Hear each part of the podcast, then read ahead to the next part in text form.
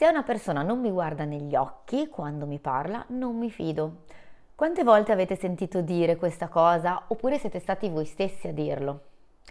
Un gioco di sguardi, questo è un altro detto che si dice, eh, tutti noi sappiamo cosa voglia dire, per esempio due persone che si piacciono in un bar o in una situazione in cui sono appena incontrate, non vogliono eh, palesarsi troppo esplicitamente, ma un po' si guardano, un po' guardano da un'altra parte, con lo sguardo ci giocano. Oppure immaginiamo una scena in cui siamo in coda in farmacia o alle poste e una persona ci supera.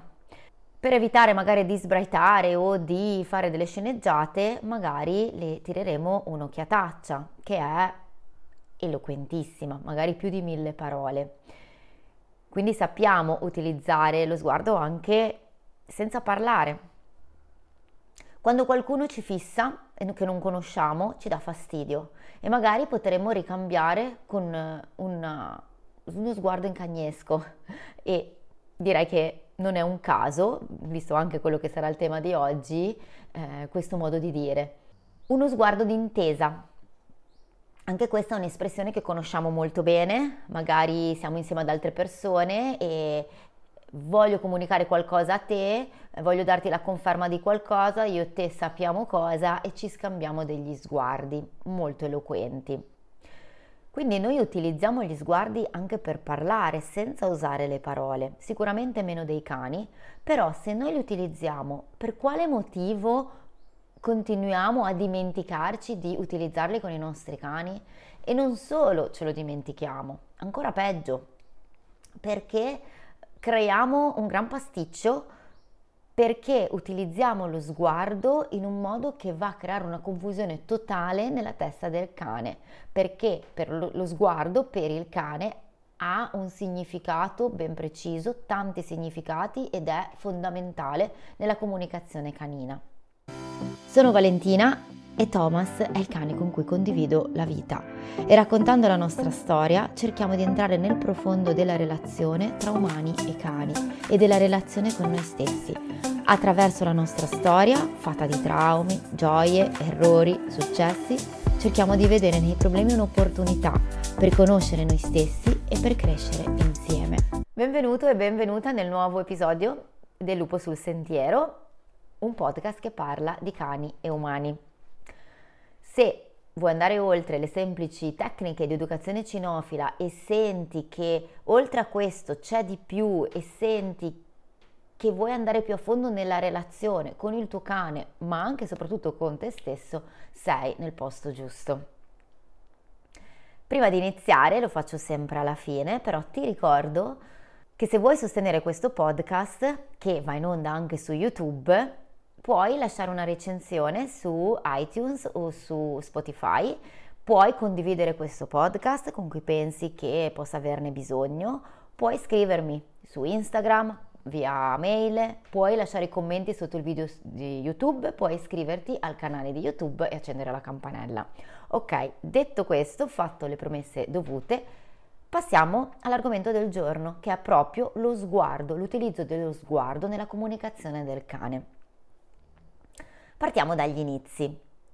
Un tempo e oggi in alcune zone della Terra, tendenzialmente nei paesi più in via di sviluppo eh, o comunque nei paesi più caldi, quindi Sud Italia, eh, America Latina, Sud America, paesi asiatici, eh, troviamo dei cani che vivono lo stato libero. Ricordiamoci che l'80-85% dei cani al mondo sono liberi, soltanto il 15-20% sono cani domestici. Quindi io prendo sempre ad esempio come esempio i cani liberi per parlare dei nostri cani perché penso che per conoscere veramente i nostri cani dobbiamo partire da là.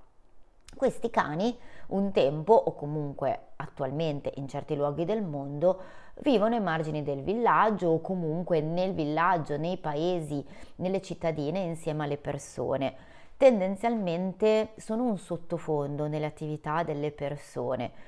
Mm, per esempio, quando io sono stata in Marocco, quello che ho visto è che questi cani vivono nel contesto sociale degli umani, ma non vengono considerati tendenzialmente i cani vengono visti probabilmente come noi vediamo i piccioni, se vogliamo fare un confronto, cioè degli animali che sono lì, che possono essere un po' fastidiosi, ehm, che non amiamo tantissimo, che potrebbero portarci delle malattie e quindi talvolta guardiamo quasi con fastidio, però conviviamo. In Marocco era così, e i marocchini sembravano non vederli proprio i cani, non c'era un volerli maltrattare, ehm, ma c'era semplicemente un convivere sullo stesso piano e non voler avere a che fare con loro. Ricordiamoci che nei paesi musulmani mm, i cani vengono visti come esseri impuri e quindi non devono essere toccati. Mm, di conseguenza tendenzialmente vengono scacciati se danno fastidio, ma se fanno i fatti loro non c'è nessun problema. Ovviamente ehm, periodicamente succedono delle cose del tipo avvelenamenti o proprio stragi in cui vengono eh, presi a fucilate i cani e eliminati nella credenza sbagliata di diminuire il numero di cani presenti sul territorio. Sbagliata perché? Perché nel momento in cui io vado a uccidere dei cani adulti inseriti nel territorio che magari precedentemente erano stati sottoposti a ehm, vaccinazioni, magari hanno anche una targhetta identificativa e sono stati anche sterilizzati, io vado a uccidere anche questi cani e cosa succede? Che lasciamo il posto a cani che vengono da paesi vicini, magari più giovani, magari appunto più inesperti che portano più il caos, che mettono incinta femmine giovani che cresceranno quindi magari cuccioli più incompetenti e si creerà maggiormente il caos e in poco tempo il numero di cani tornerà a essere esattamente lo stesso di prima. Ma questo è un altro discorso, se volete approfondire questo discorso ho fatto dei video, ci sono dei video in cui ne parlo e ve li linko poi in descrizione. Ma torniamo ai nostri cani randagi che vivono liberi sul territorio. Quindi questi cani vivono mm, dove vive l'uomo, in parte fanno parte delle loro attività, ci possono essere delle persone del posto che scelgono alcuni individui come amici, ma non sempre così, e i cani mangiano dalla spazzatura, ehm, si fanno comunque la loro vita, interagiscono con l'uomo, dipendono dall'uomo per il cibo, però poi hanno la loro vita, il loro gruppo sociale, i loro posti dove dormire, la loro libertà andiamo a vedere che cosa succede nei paesi occidentali, in Europa, negli Stati Uniti, ma anche Cina, Giappone. I cani sono al guinzaglio, il cane deve stare seduto al piede, mi deve guardare, deve stare a terra, deve incontrare ogni cane e deve giocarci, deve farsi toccare da tutti. Il cane deve essere una sorta di soldatino. Che cosa è successo? che cosa è successo nel rapporto con il cane? Ok, oggi ci stiamo evolvendo, soprattutto in Italia, vanta un primato in conoscenza del cane, della comunicazione del cane, si è sviluppato l'approccio cognitivo, relazionale, etologico, va benissimo, tutte cose bellissime, ma siamo all'inizio, siamo ancora nel processo attraverso questo approccio mh, sono stati inseriti nuovi strumenti, sono nate scuole, sono nati corsi, ehm, c'è sempre più il desiderio di conoscere il linguaggio del cane, c'è sempre più il desiderio di rispettarlo, di, eh, di farlo far parte della nostra vita. E quindi l'obiettivo è quello che attraverso questi strumenti un cane possa vivere all'interno di una città in cui non può più vivere libero, però tendenzialmente sentendosi libero, quindi sentendosi libero anche se al guinzaglio. Quello che è successo è che è dovuta accadere una separazione, una separazione da quella originaria relazione col cane che era naturale, comunque diciamo alla pari, ma comunque con un rispetto reciproco, a, mh, mm, siamo dovuti passare a dover sottomettere il cane, doverlo sfruttare, agli abusi sul cane, alla sottomissione legata al concetto della dominanza, che comunque è una teoria ormai obsoleta ed aberrante e purtroppo ancora oggi viene portata da qualcuno, ma assolutamente da abbandonare e senza nessuna base scientifica. Quindi si è dovuto passare attraverso questa separazione per poi rendersi conto che non va così e quindi ritornare ad una nuova relazione di eh, rispetto, di conoscenza, di accoglienza, di accettazione anche dell'altro e della sua diversità attraverso un percorso consapevole. Quindi sono nate le scuole, tutti gli studi, eccetera, eccetera. Siamo ancora nel processo e soltanto negli ultimi anni sono state fatte nuove scoperte sulla comunicazione del cane e questi studi vengono portati avanti da professionisti che magari sul campo, nel loro lavoro come educatori cinofili, eh, in canile o, o magari nell'osservazione dei cani randagi, fanno video su video e poi li riguardano cercando di andare a cogliere le piccole sfumature, i particolari che magari un tempo nella relazione più naturale, più istintiva, mm, era più quasi più facile cogliere senza però consapevolezza.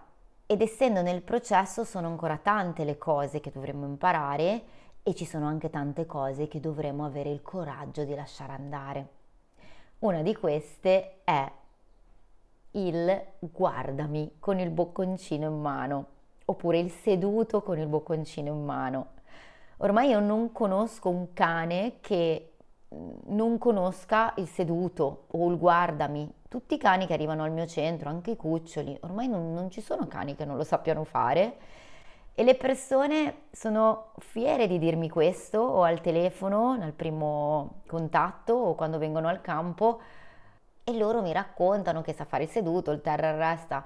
Però in realtà io rifiuto queste cose, mentre le persone si aspetterebbero delle lodi da parte mia perché hanno già insegnato una cosa del genere a un cucciolo di tre mesi, ma per me questo non è, non è la prima cosa da insegnare, ma probabilmente non è una cosa da insegnare mai. Poi quando c'è la relazione, io lo dico sempre, puoi insegnare qualsiasi cosa, ma non puoi cominciare dalla relazione imponendoti dei comportamenti che magari in quel contesto, in quella situazione sono proprio fuori luogo.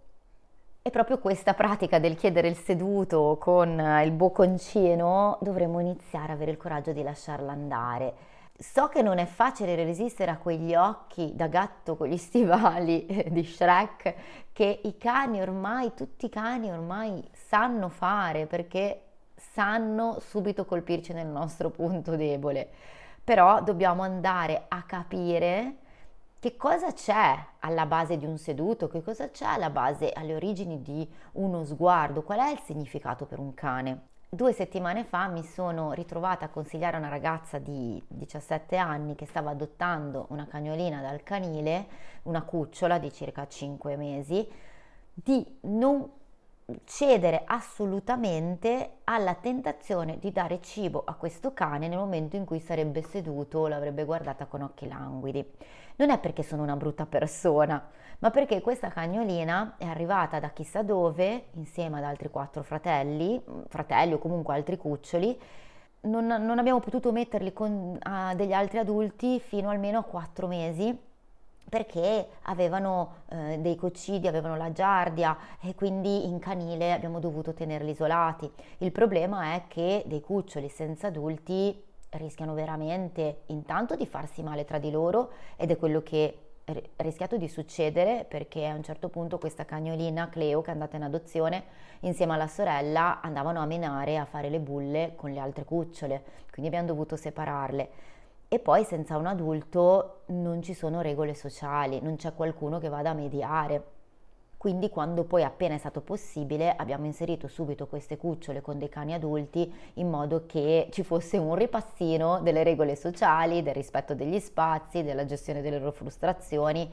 perché sono queste le cose fondamentali che in un branco, in una famiglia, che con la mamma i cuccioli in natura imparano.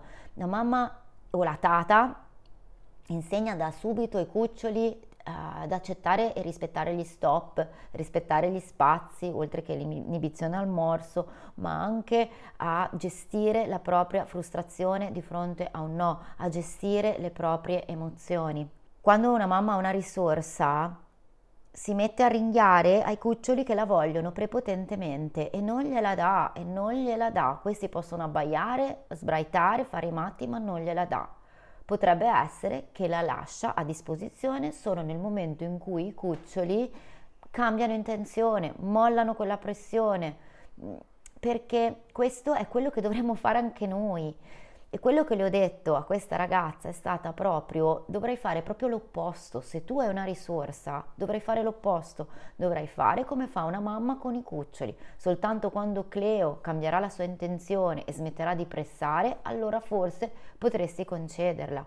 Prima no, ma perché questa cagnolina è una cagnolina tendente alla manipolazione, insicura, che ci gioca su questa, sulle debolezze degli altri e si allarga e non va bene, non fa bene a lei, non farebbe bene alla famiglia in cui arriverà. Ed è importantissimo che nel momento in cui un cane, soprattutto un cucciolo, soprattutto un cucciolo di questo tipo, arriva in casa, vengano subito messe in chiaro le regole sociali, che sono soltanto regole che i cani sanno già, le loro regole sociali ovviamente. Questi cani ce le hanno nel DNA, le conoscono, quindi sarebbe semplicemente un ripassino. E oltretutto questo ci permette di accreditarci ai loro occhi come guide responsabili, coerenti, consapevoli. Perché se questa cagnolina arriva a casa e capisce subito di potermi fregare come vuole, io diciamo che da qui passo qui, perché comunque non ho più quell'autorevolezza che potevo guadagnarmi veramente con poco. Quindi è importantissimo non soltanto per il momento in sé, ma è importantissimo proprio per la creazione di una relazione di un certo tipo. Se io decido di dare a un cane di questo tipo del cibo e magari gli chiedo di sedersi perché è una giustificazione a me stessa del fatto che sto cibando questo cane magari fuori contesto, magari da tavola, e le chiedo il seduto. Ah, però sta lavorando, quindi ha fatto un lavoro, non l'ha avuto gratis. ecco, ma quando mai succede una cosa del genere in natura? Ma quando mai una mamma chiede il seduto a un cucciolo e poi gli dà il cibo? Mm, mm, non esiste, questa cosa l'abbiamo inventata noi, eppure è una delle basi della cinofilia.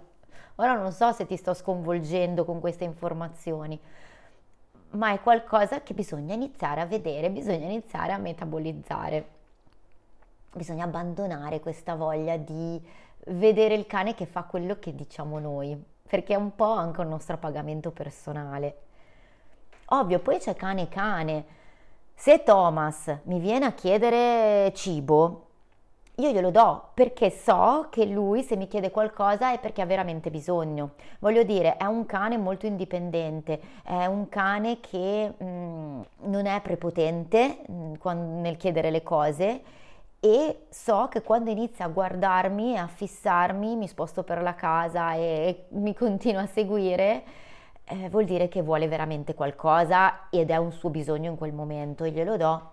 Se lo fa Megan, non sempre glielo do, devo stare attenta che sia veramente un suo bisogno e non sia un suo momento di eh, frustrazione, un momento d'ansia, un momento per riempire qualche vuoto, perché lei ha un profilo eh, tendenzialmente insicuro, ansioso e tendente alla dipendenza. Quindi devo stare attenta a quello che le concedo. Quindi ogni individuo è diverso, quello che sceglierò di concedere a uno o all'altro dipenderà da tantissimi fattori, primi fra tutti la sua personalità, le sue esperienze, eh, il suo stato emotivo. Non c'è di conseguenza una formula uguale per tutti. Se vi dicono questo, non credeteci perché non è possibile dirti quello che devi fare con quel cane se non conosco quel cane. Io devo sapere che personalità avrà.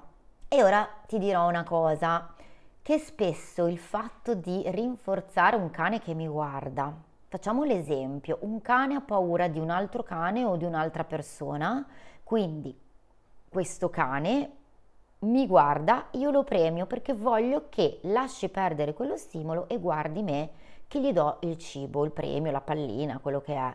Questa è una pratica che è molto usata in cinofilia, appartiene un po' alla vecchia visione, ma è tantissimo usata, utilizzata. È molto rischioso perché in realtà noi non stiamo aprendo una comunicazione in questo modo, noi la stiamo chiudendo.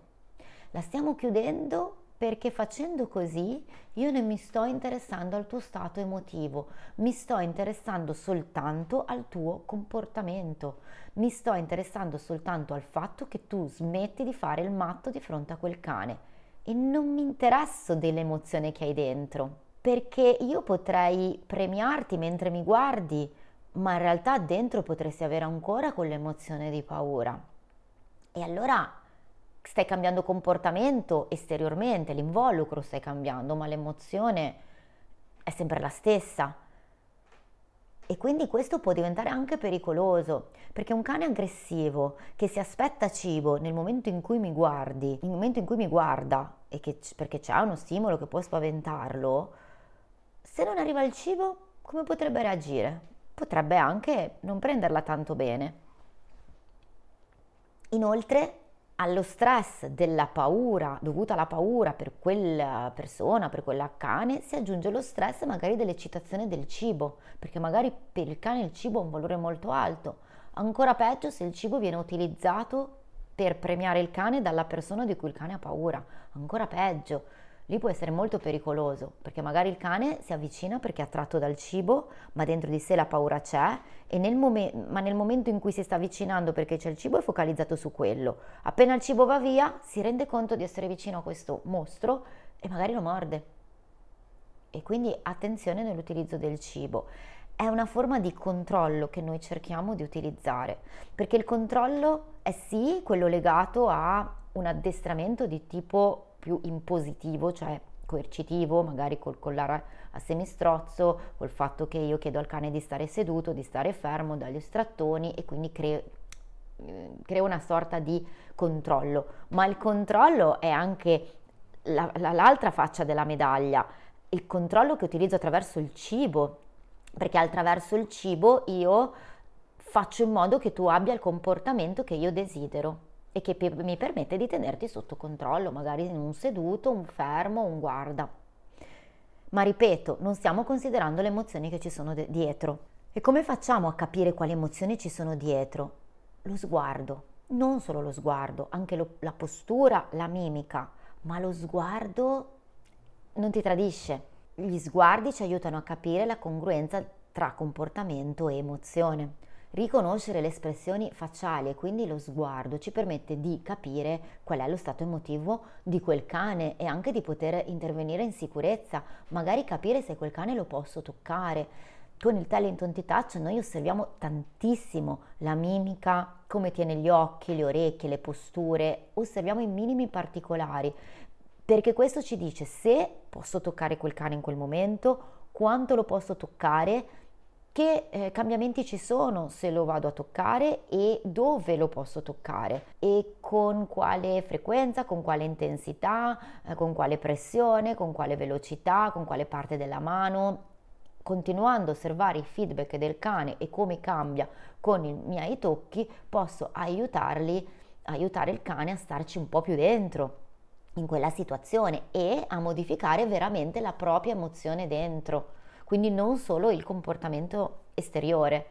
Quindi nel momento in cui voglio che il cane mi guardi perché così lascia perdere quello stimolo e io gli darò un, un premio in cibo, per esempio, quello che sto facendo è che non gli sto dando un'informazione. Cioè immaginiamo di essere io e un amico umano che stiamo camminando per strada, a un certo punto spunta una persona con una pistola e ce la punta contro il mio amico mi dice guardami, guardami e mi dà un pezzo di pizza. Io dico ma sei scemo? Ma che problemi hai? Ma non lo vedi che c'è un problema? Che cosa facciamo adesso? Dobbiamo sopravvivere. Noi dobbiamo pensare che a volte, a volte per un cane, la presenza di un'altra persona di un cane può essere vista veramente come una seria minaccia. Noi dobbiamo essere lì a supportarlo in maniera sensata, coerente, consapevole, mettere in atto una comunicazione e sapergli dire anche solo con uno sguardo o col movimento del corpo stiamo qua, stai sereno, non succede niente, oppure guarda, andiamocene via, lascia perdere. Ma non serve il cibo, non mi serve il cibo, assolutamente, a me serve comunicare. Lo sguardo è un veicolo di informazioni e per i cani è la base, ma noi non ci facciamo caso. Quando un cane si ferma e si siede e guarda un altro cane che si sta avvicinando, potrebbe voler dire fermati. A volte i cani lo fanno anche da sdraiati a terra e puntano l'altro cane. È una punta che sta chiedendo al cane di fermarsi. Nelle situazioni di marciapiede non vengono mai rispettati questi segnali. Noi andiamo contro gli uni contro gli altri perché non sappiamo leggere questi tipi di comunicazione. Pensate alla frustrazione che possono vivere i cani. Poi si abituano al fatto che il loro linguaggio non serve più e fanno un po' come, come, come gli viene. Per esempio, in questa punta a terra, a volte cosa succede? Che il cane, quando arriva l'altro cane, il cane che era a terra poi la butta in vacca inizia a mettere movimento, a fare degli inchini, che però non sono inchini di invito al gioco, quasi sicuramente, sono una richiesta di spazio, ma vengono interpretati dalle persone come inviti al gioco. Il comportamento di punta è un comportamento che fa parte della sequenza predatoria, è proprio il comportamento che un predatore fa nei confronti della preda. Un cane può utilizzarlo anche in ambito sociale per puntare un altro cane e dargli delle informazioni tipo vattene, tipo fermati, proprio spostarlo da uno spazio, oppure lo sguardo può essere utilizzato per dire a un componente del gruppo, magari ad un cucciolo, la mamma dice a un cucciolo, un cucciolone, lo guarda e gli dice stai lì. E la postura, la direzione del suo corpo, tutto il suo corpo è molto esplicito e molto chiaro nella comunicare a quel cucciolo che non si deve muovere, se no come farebbero le mamme andare in giro a cercare cibo lasciando i cuccioli da soli? I cuccioli rimangono lì e poi magari noi ci sbattiamo a insegnare il resta con il bocconcino e fare ripetizioni per ore, ma è molto più semplice di così se noi utilizziamo la comunicazione. Ci siamo complicati la vita, sempre con questo maledetto controllo. Uno sguardo può essere utilizzato anche per invitare al gioco o invitare a farsi seguire, oppure ehm, ho visto delle scene di due cani, due cani amiche che si sono guardate, il famoso sguardo d'intesa, in una frazione di secondo e poi sono partite verso il bosco a seguire delle tracce.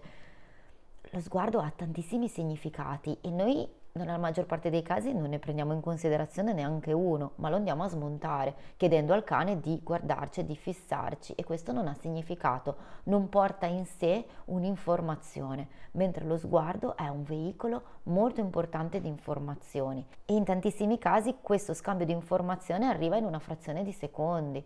Pensiamo ai lupi quando vanno a caccia di bisonti, quando circondano la preda, è tutto quasi come se ci fosse qualcuno dall'alto che va a manovrare i loro movimenti, ma è tutto un gioco di sguardi in cui in un attimo ognuno sa dove deve andare, come si deve spostare. Quindi ricordiamoci sempre lo sguardo come veicolo di informazioni. Per oggi mi fermo qua perché se no vado a sforare in quello che sarà l'argomento della prossima volta. Però vi propongo un, un esercizio, vi propongo un'esperienza provate a osservare il vostro cane per quanto riguarda gli sguardi.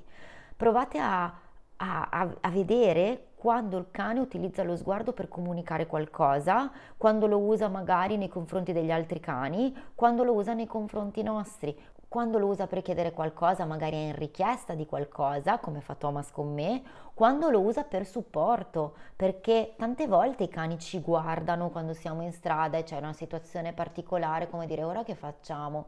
E devo dire che purtroppo spesso ci perdiamo questo momento. Alleniamoci a osservare lo sguardo dei cani, scriviamoci quello che vediamo e scriviamo in che situazioni le vediamo, senza arrivare a conclusioni, senza per il momento noi fare nulla poi noi ci inseriremo in un secondo momento. Bene, grazie per essere arrivato fino qua anche oggi. Spero che questo episodio sia stato utile. Ovviamente fammi tutte le domande che vuoi e se avessi domande su qualche argomento particolare e volessi che io lo trattassi in maniera un po' più approfondita, puoi scrivermi. Ti lascio tutti i riferimenti in descrizione. Grazie, ci vediamo alla prossima e buon cammino!